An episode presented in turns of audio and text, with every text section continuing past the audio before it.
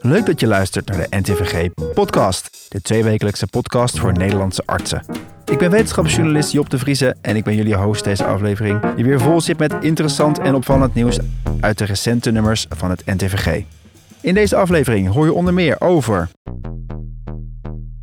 hoe we beter zorg kunnen leveren door minder te doen, de afgelopen jaren zijn er talloze vernieuwingen geweest die we introduceren zonder daadwerkelijke winst te boeken. Behandelen artsen in opleiding Tim en Ernst-Jan hoogtepunten uit de recente internationale medische literatuur. En we bespreken zo dadelijk een artikel over thuismonitoring van vrouwen met een gecompliceerde zwangerschap. We bespreken een misschien onverwacht maar wel positief effect van verapamil.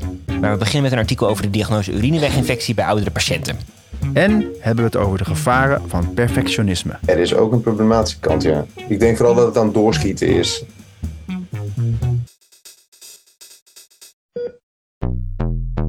Ja, we beginnen zoals altijd weer met de rubriek Wat hoor ik daar? Het spel waarin je de betekenis mag raden van een geluid met een geneeskundige link. Ik ga het geluid laten horen en later deze aflevering verklappen we dan wat het was. Daar komt het.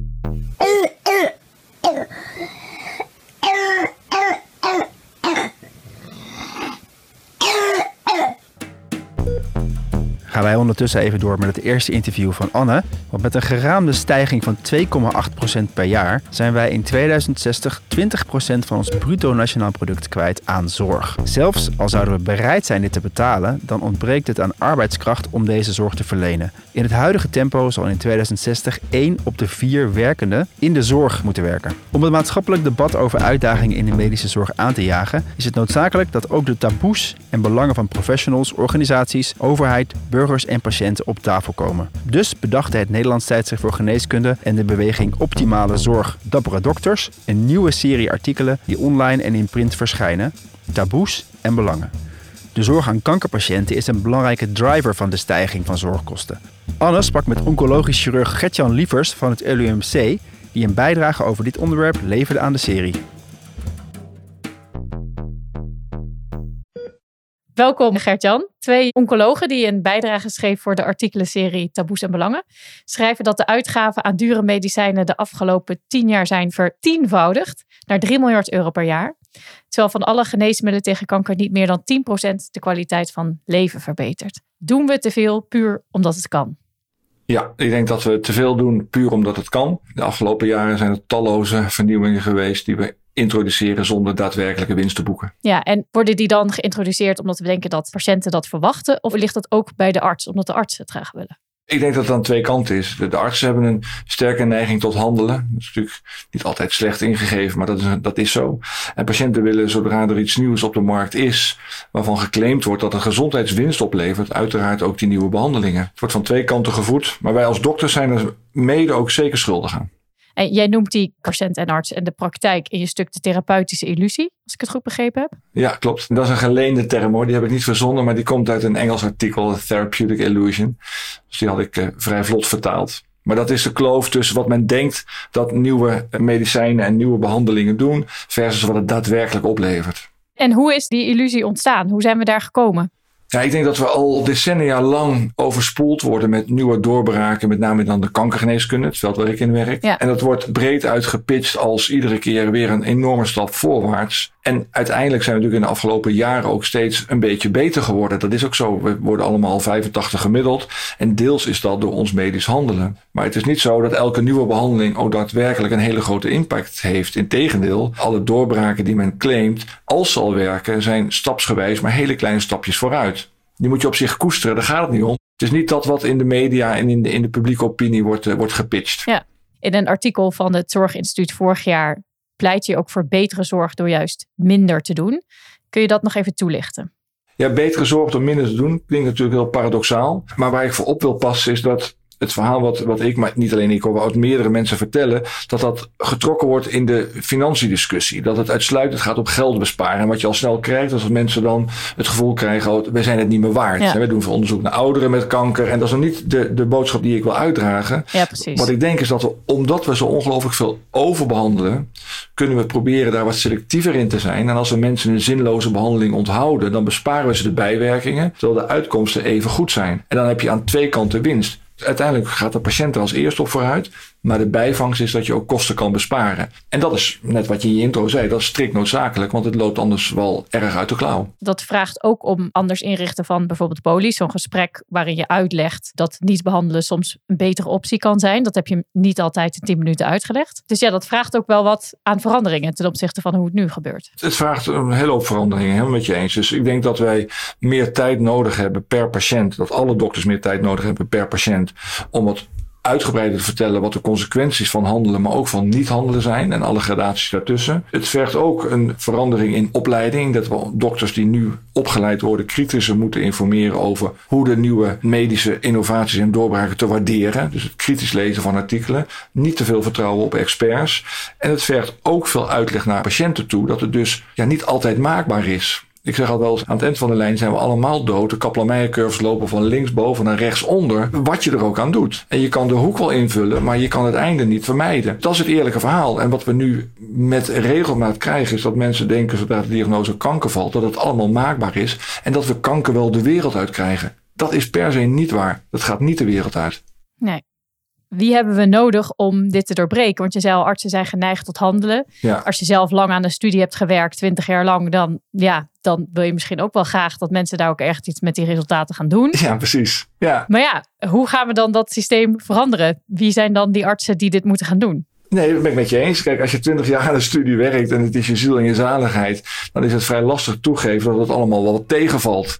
Dat is invoelbaar, maar dat, dat maakt ook dat ik wat sceptisch ben tegenover de experts. En wat je veelal ziet is dat de top van de wetenschappelijke wereld met name in richtlijncommissies wordt gevraagd, in adviescommissies wordt gevraagd. Ja, dan weet je in feite al wat je krijgt. Ik, ik pleit altijd sterk voor de wat meer generalistische artsen die vanuit een wat globale perspectief krijgen of het, of het ook daadwerkelijk een meerwaarde heeft. Ik denk dat het heel goed zou zijn als een psychiater, een dermatoloog of, of een huisarts gaat beoordelen of de nieuwe targeted therapy voor kanker, of dat op het totaal gezondheidswinst in Nederland een bijdrage gaat leveren. Dat maakt dat afwegingen nodig zijn. En als je zegt over die, die miljarden die we nu aan dure geneesmiddelen iedere keer zien stijgen. Ja. ja. ik denk dat je mag afvragen of dat de winst die dat boekt in verhouding staan tot, tot de overige gezondheid in Nederland. Ik noem de problemen binnen de jeugdzorg of de bejaarden of verzin het maar.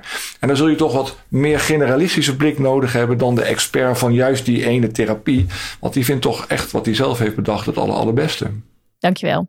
Graag gedaan. Dankjewel Anne en Gertjan. Het artikel van Gertjan Lievers is uiteraard te vinden op ntvg.nl onder podcast. Reageren mag altijd via podcast.ntvg.nl. Dan gaan we nu over naar de warme douche, de rubriek waarin we mooie initiatieven in de medische wereld aandacht geven. Deze keer het Coding Collectief voor Diversiteit en Inclusiviteit in de Nederlandse medische zorg. Dat netwerk van zorgprofessionals is gestart in januari 2021 en zet zich sindsdien in voor een sensitief en inclusief zorgsysteem en dat verdient natuurlijk onze waardering. Aan de lijn heb ik Charlie Obihara, een van de medeoprichters van het netwerk. Hij is tevens kinderarts en ook opleider in het Elisabeth Tweesteden ziekenhuis in Tilburg. Charles, welkom. En gefeliciteerd met deze warme douche. Nou, dank je.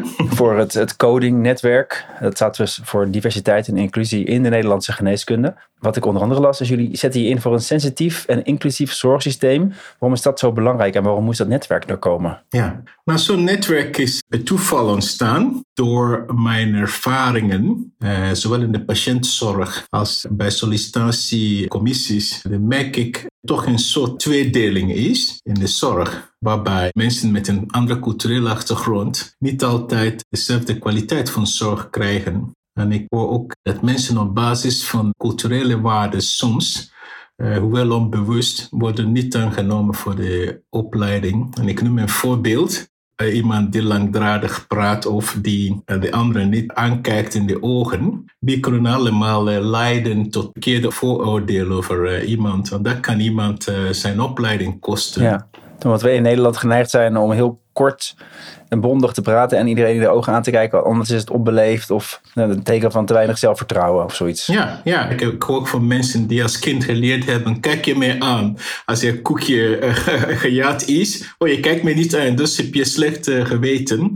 Ja, terwijl in uh, veel culturen in uh, Azië en in Afrika wordt je juist geleerd om, uh, ja, om na, nederig naar beneden te kijken, omdat de machtsverhoudingen daar anders zijn. Een mannelijke arts Zonder migratieachtergrond, wat heb je daar als beste tip voor wanneer die beter wil gaan worden in het omgaan met zowel collega's als patiënten met een migratieachtergrond en andere culturele achtergrond?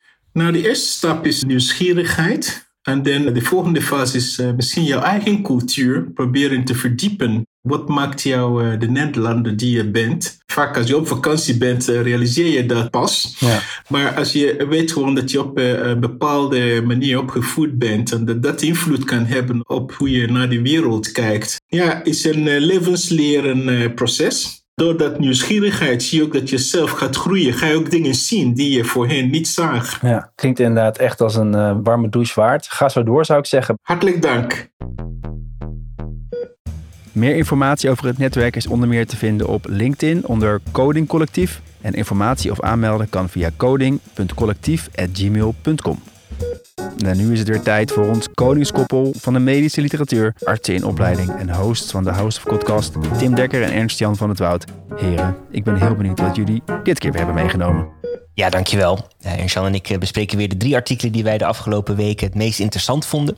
We bespreken zo dadelijk een artikel over thuismonitoring van vrouwen met een gecompliceerde zwangerschap. We bespreken misschien onverwacht, maar wel positief effect van verapamil.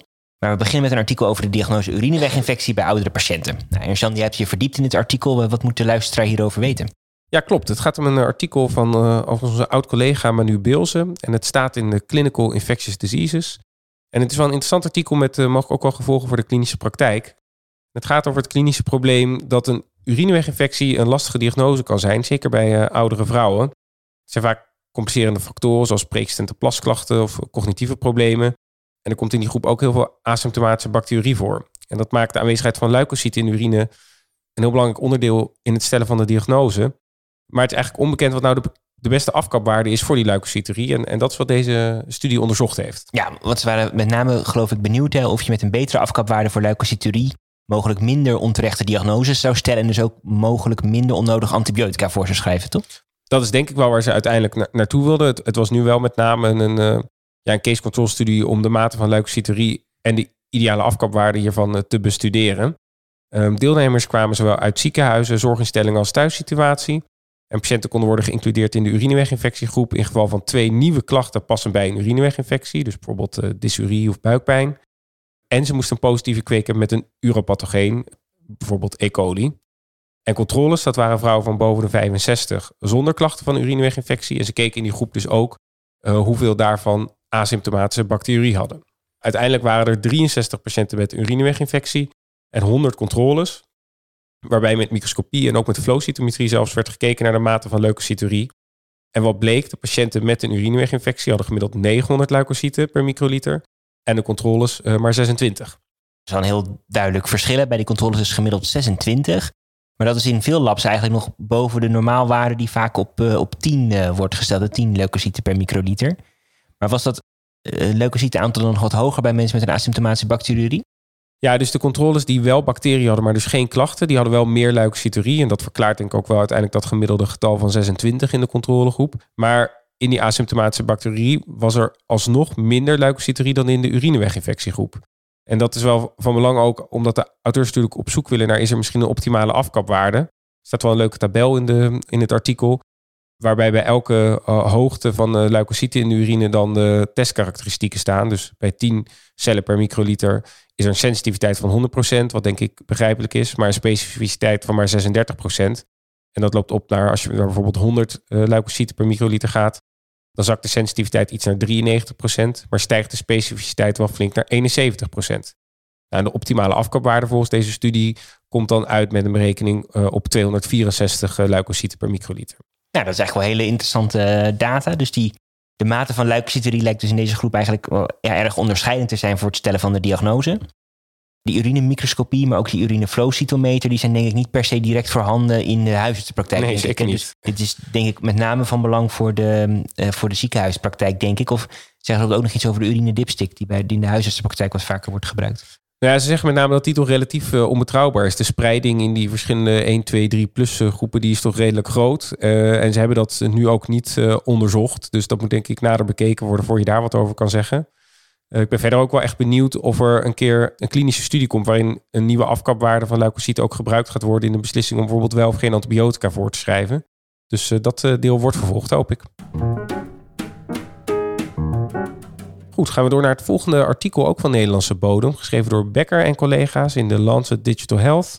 Over een gynaecologisch onderwerp en een mooi artikel, toch Tim? Ja, dat, dat, vond ik wel. Ik moest ook weer net een beetje denken aan mijn kooschap gynaecologie toen ik dit las. Toen ik daar op de verpleegafdeling eh, zat, zag ik al een aantal patiënten opgenomen worden die om wat voor reden ook een gecompliceerde zwangerschap hadden. En die daarvoor in het ziekenhuis geobserveerd moesten worden. En dat leidt nog wel eens tot langdurige opnames voor observatie met bloeddrukcontroles, regelmatig CTG-metingen. En wat ik zo goed vond aan deze studie was dat de onderzoekers probeerden om een deel van deze mensen polyklinisch te vervolgen. En dat blijkt dus veilig te kunnen, blijkt uit deze publicatie. Ja, dat is denk ik eh, goed nieuws, zowel voor patiënten als voor ziekenhuizen. Misschien goed om even te noemen hoe ze dat precies onderzocht hebben. De, de, deelnemers hadden alle een indicatie voor observatie in het ziekenhuis op basis van iets van een zwangerschapsgerelateerde complicatie. Dus denk aan preeclampsie of groeivertraging. En de patiënten werden in de studie gerandomiseerd tussen een opname in het ziekenhuis voor observatie of tot telemonitoring, waarbij patiënten naar huis ontslagen werden. En de zwangere monitorde zelf de bloeddruk thuis, verrichtte ook zelf CTG-metingen. En wat bleek, deze opzet was gelijkwaardig aan opname in het ziekenhuis. De primaire uitkomstmaat was een samengestelde uitkomstmaat en het was met name een maat voor slechte uitkomst van de zwangerschap. En dit percentage was in beide groepen statistisch gezien gelijk aan elkaar. Het gebeurde namelijk in 31% van de zwangerschappen die werden gevolgd met telemonitoring en 40% van de mensen die werden opgenomen in het ziekenhuis. Dat zijn zeker goede uitkomsten. En bij zo'n samengestelde uitkomstmaat, dat waren eigenlijk dus meerdere bij elkaar. Aan wat voor uitkomstmaten moet ik dan denken? Zaten, zaten er grote verschillen tussen de twee groepen? De belangrijkste was in ieder geval mortaliteit van de moeder of kind. Dat was denk ik het belangrijkste. Er kwam in de studie gelukkig geen maternale mortaliteit voor. Wel overleden er drie kinderen in de telemonitoring groep en één in de ziekenhuisgroep. Het is wel goed om te vermelden dat deze gevallen besproken werden in de veiligheidscommissie van de studie. En daarin werd gesteld dat in, dat in deze gevallen het overlijden niet gerelateerd was aan de interventie. En andere uitkomstmaten waren onder andere de APCAR-score en de noodzaak tot ehm, opname op de neonatale intensive care unit. En dat was allemaal niet statistisch significant. Nee, dus dat is meer goed nieuws. En eh, wat ik ook belangrijk vond, is dat ze gekeken hebben naar wat de deelnemers er zelf uh, van vonden. Dus eigenlijk de patiënttevredenheid. Hoe waren de verschillen tussen de groepen daarin? Gelukkig in het voordeel van de thuisbehandeling. Dus vrouwen die thuis werden behandeld hadden een statistisch significant betere tevredenheid met de behandeling. Dat werd met een vragenlijst gemeten. En ook niet onbelangrijk, dat was ook nog eens een kost, kostenbesparende maatregel. Dus de doen ook een uitgebreide kostenbatenanalyse. En de thuisbehandeling bleek hierin een stuk voordeliger. En wat ik me dan als laatste nog afvroeg van, ja, is dit nou bij alle patiënten toe te, uh, toe te passen? Ik kan me voorstellen dat sommige gevallen misschien te ernstig waren, maar ook dat niet iedereen in staat is om die thuismetingen te doen. Zeker een eh, CTG bijvoorbeeld.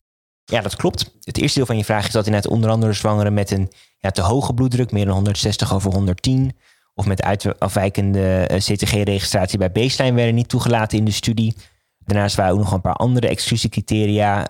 Dus het geldt niet voor iedereen met een gecompliceerde zwangerschap, maar ik vond het wel redelijke en ook relatief um, logische criteria.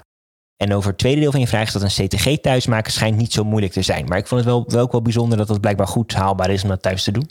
Al met al dus een uh, mooie innovatieve studie. Ja, en dan sluiten we af met een uh, studie over verapamil voor de behandeling van type 1 diabetes. Namelijk een uh, artikel van Forlenza en collega's in JAMA. We kennen verapamil natuurlijk als een calciumantagonist. Naam wordt gegeven als antiarrhythmicum. Maar nu blijkt dus ook iets te doen voor kinderen met type 1 diabetes. Ik denk dat de luisteraar verbaasd is, Tim. Uh, leg uit. Ja, dat was ik ook wel. Maar de gedachte hierachter is dat verapamil de aanwezigheid van een eiwit vermindert dat mogelijk toxisch is voor de beta-cel van de pancreas. Nou, in de, deze studie werden kinderen met recent gediagnosticeerde type 1 diabetes gerandomiseerd tussen wel of geen verapamil. En daaruit blijkt dat kinderen met verapamil statistisch significant meer insulineproductie bleven houden. En het werd bepaald met eh, herhaalde metingen van het eiwit C-peptide en dus lijkt er minder snel afbraak te zijn van de beta-cellen van de pancreas. Daarbij moet wel gezegd worden dat de deelnemers nog steeds insuline moesten gebruiken. En ook dat het geven van verapamil niet per se leidt tot een betere glucoseregulatie. Ja, of andere voor, uh, grote voordelen voor de deelnemers. Maar het is wel interessant. Ja, zeker. En ja, ook al lijkt dan voor nu verapamil geen rol te spelen in de behandeling van type 1 diabetes, biedt deze data mogelijk wel een ingang voor, voor nieuwe behandelopties uh, in de toekomst. Dus ik vond het uh, zeker een interessant artikel. En daarmee sluiten wij denk ik af. Berichten over de net besproken artikelen en uiteraard ook nog veel meer kan je terugvinden op de website van het NTVG. Of natuurlijk gewoon in de papieren versie van het tijdschrift. En uh, dan uh, tot de volgende keer. Bedankt mannen. We horen graag over twee weken weer van jullie. Van het wetenschappelijk nieuws gaan we door naar het antwoord op de vraag: wat hoor ik daar? Het geluid dat je aan het begin van de show hoorde is ingezonden door Martijn Bruin, kinderarts bij Noordwest Ziekenhuisgroep in Alkmaar. Martijn, welkom in de uitzending. Wat hebben we gehoord? Ja, wat je hoorde klonk als een heel hees, blaffend, droog hoesje. Klonk als een klein kind eigenlijk. Als ik dat hoor, dan denk ik meteen aan één diagnose eigenlijk. Mhm. Dat is pseudokroep. Iets wat best wel veel voorkomt eigenlijk. En het klinkt een beetje raar. Het klinkt een beetje als een zeehond eigenlijk. Hè? Als een blaffende zeehond. Ja, het lijkt erop. Maar jij hoort er meteen doorheen dat het pseudokroep is. Waarom? Waar, waar zit het hem in? Ja, omdat eigenlijk eh, die pseudokroep, en ik zal straks even uitleggen wat het dan precies is. Ja, een paar kenmerken die je vaak hoort, is dat het een heel heespratend kind is. En dit hoesje is ook al hees. En het blaft een beetje. Dus als een zeehond inderdaad. Wat je ook nog vaak hoort is een soort uh, stridor erbij. Dus als kinderen dan inademen, dat door die ontsteking van het strothoofd, wat het eigenlijk is, Ja. dat ze daardoor ook moeite hebben met inademen. En dan hoor je nog een geluid erbij. Dat hoorde je in dit stukje niet. Ja, ja, precies. Waar komt eigenlijk het woord pseudo vandaan? Want is er dan ook nog steeds gewoon een kroep? Ja, nou die naamgeving daar kan je wel veel over zeggen hoor. Er is ook veel overlap. Het is heel oud. En het woord kroep is volgens mij een oud Engels woord. Maar echt een soort werkwoord van dat je dus hees huilt. Zoiets is het. Oh ja. Maar dat werd vaak gekoppeld aan een, aan een andere verwekker dan, dan, dan we tegenwoordig vaak zien. Maar werd aan difterie gekoppeld. Bij eh, difterie heb je ook een ontsteking onder andere in je keel. En daar kan je ook je keel opzwellen, kan een soort membraan komen. En dat noemen we vaak de echte kroep, zeg maar. In het Engels hebben ze het wel eens over eh, real kroep en false kroep. En bij ons is het pseudokroep geworden. Ja. Maar ik ben nu 15 jaar kinderarts. Ik heb difterie gewoon nog nooit gezien. Dat komt gewoon niet meer voor. En wat is nou voor een ouder of inderdaad een arts die eh, midden in de nacht gebeld wordt, een signaal van dit is wel ernstig genoeg voor een eventuele opname? Nou, kijk, als je alleen dit hoesje hoort, dan zou ik me niet niet meteen zorgen maken. Maar als je bijvoorbeeld ook zo'n stridor erbij hoort... en dat je merkt dat een kind heel veel werk moet verzetten om te kunnen ademen... dus echt benauwd is... dan moeten kinderen echt wel beoordeeld worden. Bijvoorbeeld in eerste instantie door de huisartsenpost. Of andere alarmsignalen zijn bijvoorbeeld als kinderen heel sloom worden... en suf worden. eh, Of juist heel onrustig, omdat je van de benauwdheid ook bang kan worden. Dat zijn echt de belangrijkste alarmsignalen. Oké, veel dank. Ja, graag gedaan. Heel interessant. We houden hem in de gaten. Oké. We zijn alweer aanbeland bij het tweede lange interview voor vandaag. Perfectionisme onder artsen neemt toe, stellen psychiater Arjen Schreuder en collega's in hun artikel. Is dat een probleem? En zo ja, wat kunnen we daar dan aan doen? Anne besprak het met Arjen. Ja, goedemorgen Arjan. Jullie stellen in jullie artikel dat perfectionisme toeneemt onder artsen. Mhm. Kun je iets vertellen over het achterliggende onderzoek dat naar, naar is gedaan? Nou, er is een, ehm, een hele grote studie geweest van een paar jaar geleden, uit 2019, van Kern en Hill. En daarin hebben ze eh, een heleboel cohorten tussen volgens mij 1989 en 2016 van studenten jaarlijks allerlei perfectionisme vragenlijsten in laten vullen. En het blijkt dat die jongere generaties gewoon veel hoger scoren op allerlei vormen van perfectionisme dan de eerdere generaties. Dus je ziet ook dat dat jaarlijks toeneemt, de allerlei maten van perfectionisme, vooral onder de jongere mensen. En was dat dan in Nederland gedaan of is dat in een ander land gedaan? Dat is een internationale studie geweest. En hoe weten jullie dan dat het onder Nederlandse artsen toeneemt? Perfectionisme is een eigenschap die gewoon on- onder artsen heel veel voorkomt. Het is fijn om conscientieus te zijn, eh, hoge doelen te stellen, heel nauwkeurig te werken. Dat zijn eigenschappen die gewoon heel bruikbaar zijn binnen, het, eh, binnen de gezondheidszorg. Maar er is ook een problematische kant aan. Er is ook een problematische kant, ja. Ik denk vooral dat het aan doorschieten is. Het is fijn als je een chirurg hebt die netjes op tijd op de komt, die heel nauwkeurig werkt en geen fouten maakt. Dat heb je liever dan een collega die te laat komt en allerlei OK-problemen veroorzaakt en eh, slordig zijn werk Maar het probleem is een beetje dat de keerzijde van perfectionisme vaak onderbelicht blijft, omdat het gewoon geassocieerd is met allerlei lichamelijke aandoeningen, psychische aandoeningen. Kun je daar wat voorbeelden van noemen? Nou, psychische aandoeningen die geassocieerd zijn met perfectionisme, depressie, angstklachten, faalangst, slaapproblemen, verslaving, eetstoornissen. Maar daarnaast ook alle lichamelijke aandoeningen die daarmee gepaard kunnen gaan. Hypertensie, astma, migraine, chronische pijnklachten. Heel veel dat soort aandoeningen die daarmee geassocieerd zijn. En jullie onderscheiden in jullie artikel drie vormen van perfectionisme. Mhm. Kun je die kort noemen en even uitleggen wat ze betekenen? Ja, je hebt perfectionistische zorgen, perfectionistische streven en perfectionisme gericht op anderen. Nou, perfectionistisch streven, het gaat erom dat je perfectie nastreeft, in ieder geval dat je hoge doelen stelt en eh, een hoge mate van georganiseerdheid hebt. Dat is vooral zelfgericht perfectionisme. Nou, perfectionistische zorgen, dat is dat je heel veel twijfelt over keuzes, over handelen. En dat je ook wel angstig bent voor het maken van fouten en bezig bent met eh, wat anderen van je denken. Dat is meer een soort van sociaal voorgeschreven perfectionisme. En de derde vorm is perfectionisme gericht op anderen. En daarbij is het vooral dat je van je omgeving, van anderen, excellentie verwacht. En het opvallende is juist dat die laatste maatschappelijk het meest toe lijkt te nemen. En waarom is het belangrijk om het onderscheid tussen die drie te maken? Maar ik denk vooral belangrijk is om te weten, voor artsen in ieder geval, van ja, welke vorm van perfectionisme heb ik, maar vooral hoe ziet dat bij mij uit? Hè? Dus wat voor perfectionistisch gedrag heb ik? Ben je heel erg bezig met angst voor fouten te maken? Ben je verantwoordelijkheden aan het vermijden? Heb je faalangst? Hè? Dat, dat zijn allemaal tekenen van perfectionisme. Ik denk dat het vooral belangrijk is voor artsen om een beetje zicht te hebben voor hoe dat bij hun werkt. Kijk, het is goed om heel ambitieus te zijn en hoge doelen te stellen en een carrière te ambiëren in een, ook in een academische setting. Maar ik denk dat het belangrijk is om zicht te hebben van hoe dat bij jou werkt. En niet iedereen zal dezelfde doelen moeten stellen. Het moet realistisch zijn. Eh, en je geeft aan dat balans houden belangrijk is. Ja, dat klinkt nogal logisch. Mhm. Maar tegelijkertijd lijkt me dat voor zeker jonge geneeskundestudenten ook best wel moeilijk als je inderdaad nou ambitieus bent en wat wil bereiken in dat vak. Want er wordt ook steeds meer van je verwacht binnen de geneeskunde. Ja, dat is ook wel lastig, hè? Want zelfinzicht is belangrijk. Weet bij jezelf welke vormen van perfectionisme je hebt. Lastig is natuurlijk ook als je hogerop wil komen. Je wordt ook beoordeeld in een ziekenhuis als je in opleiding bent. Dus je kan je wel continu kwetsbaar opstellen en continu hulp vragen. Maar dat kan ook niet de hele tijd. En hetzelfde gaat in opleidingen. Je moet fouten durven maken. Eh, je moet fouten kunnen maken. Maar dat is natuurlijk wel ingewikkeld in een ziekenhuis, waar je probeert fouten tot een minimum te beperken, omdat het ook vaak met leven en dood te maken heeft. Dus dat is een hele lastige balans. Maar ik denk wel dat het belangrijk is om daar het gesprek over aan te gaan. En dat is vanuit de studenten belangrijk, vanuit de opleiding belangrijk. Het is vanuit de specialisten zelf is dat nodig. Het alles beter dan, dan uh, dat iedereen maar door dendert zonder daarover na te denken. Ja, dus het gesprek met elkaar aangaan. Heb je nog verder nog tips voor uh, luisteraars? Ja, ik denk het eerste is dus zelfinzicht. Welk gedrag herken je bij jezelf? Zijn je doelen realistisch? Om daarbij stil te staan. Tweede, denk mildheid naar jezelf. Ja, dat klinkt natuurlijk soms een beetje vaag en zweverig, maar ik denk wel dat het essentieel is. Als ik soms zie hoe eerstejaars geneeskundestudenten over zichzelf praten als ze een tentamen niet halen. Van, ik ben een mislukkeling dat gaat me nooit lukken. En wat zullen mijn ouders niet van me denken? En denk ik, wow, je, je, schiet er niks mee op om, om zo over jezelf te praten. Dus je mag fouten maken. Maak een plan, deel taken op in kleine deeltaakjes. Dus wees mild naar jezelf. En het derde, durf je kwetsbaar op te stellen. Wat ik net zei, je mag fouten maken. Je kan betere fouten maken als medisch student en co-assistent. Als er nog uh, supervisie plaatsvindt dan als je het later doet. En het laatste is denk ik, ja, dat is natuurlijk een beetje gekoppeld aan het perfectionisme gericht op anderen. Wees mild naar anderen. Dus hoe geef je feedback? Hoe geef je kritiek? En dat is eigenlijk iets dat voor iedereen denk ik geldt.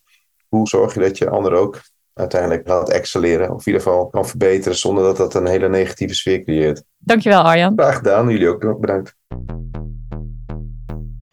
Dankjewel Anne en Arjan. Wil je nou meer weten over dit onderwerp? Lees dan het hele artikel op onze website. Dan zijn we alweer bij het allerlaatste onderdeel van de show gekomen. De tip van de redactie die komt deze keer zoals vanouds van Rosie Sikkel, basisarts en nieuwsredacteur bij het NTVG.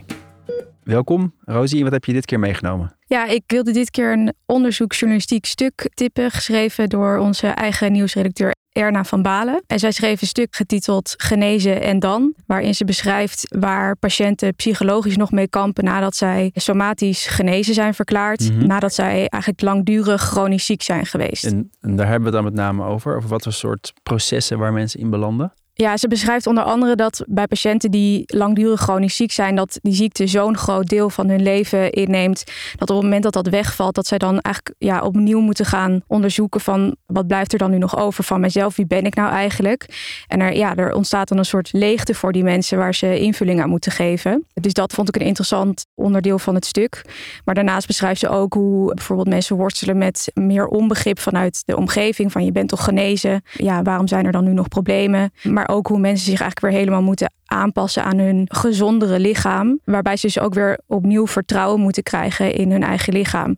En dat dus toch allemaal wat ingewikkelder in elkaar steekt dan wij artsen soms denken. Voor ons is het toch een beetje het idee van, nou ja, wij hebben ons werk gedaan en nu is het klaar. Mhm. En ik denk dat veel artsen, en daarbij spreek ik ook over mezelf, dat er toch veel onbegrip speelt van, ja, waarom wordt er nu nog geklaagd, weet je wel? Ja, ja. En na het lezen van dit stuk ben ik persoonlijk toch wat milder hier naar gaan kijken. Dus voor mij was dat heel leerzaam. Ja, dus we hebben het nu niet zozeer over de term die wel eens langskomt, ziektewinst, maar een soort van ziekteontwenning. Ja. En daar begrip voor. Ja, die term die wordt niet beschreven in het artikel, maar ik vind het eigenlijk wel mooi eh, gevonden voor jou. Het gaat niet zozeer om financiële winst of zo die daarbij gepaard gaat, maar meer echt van, ja, wie ben jij als persoon als jouw ziekte wegvalt? En dat dat voor mensen toch best wel heel moeilijk is om ineens zo'n switch daarin te maken. Ja. Ja, het lijkt me zeker relevant voor heel veel artsen om ook een keer in te verdiepen. Dus om het stuk zeker te gaan lezen. Ja, vind ik ook. En hiermee zijn we aan het einde gekomen van deze aflevering. Hopelijk heb je ervan genoten en wellicht ook nog iets opgestoken. Laat ons vooral weten wat je ervan vindt. Is het te lang, te kort, te dik, te dun? Heb je suggesties? Vertel het ons via podcast.ntvg.nl. We staan open voor alle vormen van feedback. Waardeer je onze podcast? Stuur ons dan door naar al je collega's en volg ons op je favoriete podcastkanaal zoals Spotify of Apple of Google Podcasts. En laat vooral ook een review achter door een aantal sterren te geven. Dat helpt ons weer om beter gevonden te worden. Zo help je ons op onze missie om de beste en best beluisterde medische podcast van Nederland te worden. Over twee weken zit mijn collega Anne van Kessel weer hier. Voor nu een heel fijne dag gewenst en tot de volgende aflevering. En denk eraan, een goede arts is een goede luisteraar, dus blijf vooral luisteren. Dit is een podcast van de NTVG-redactie in samenwerking met mij, Job de Vriese, Anne van Kessel, Tim Dekker, Ernst-Jan van het Woud en audiocollectief Visionair Ordinaire.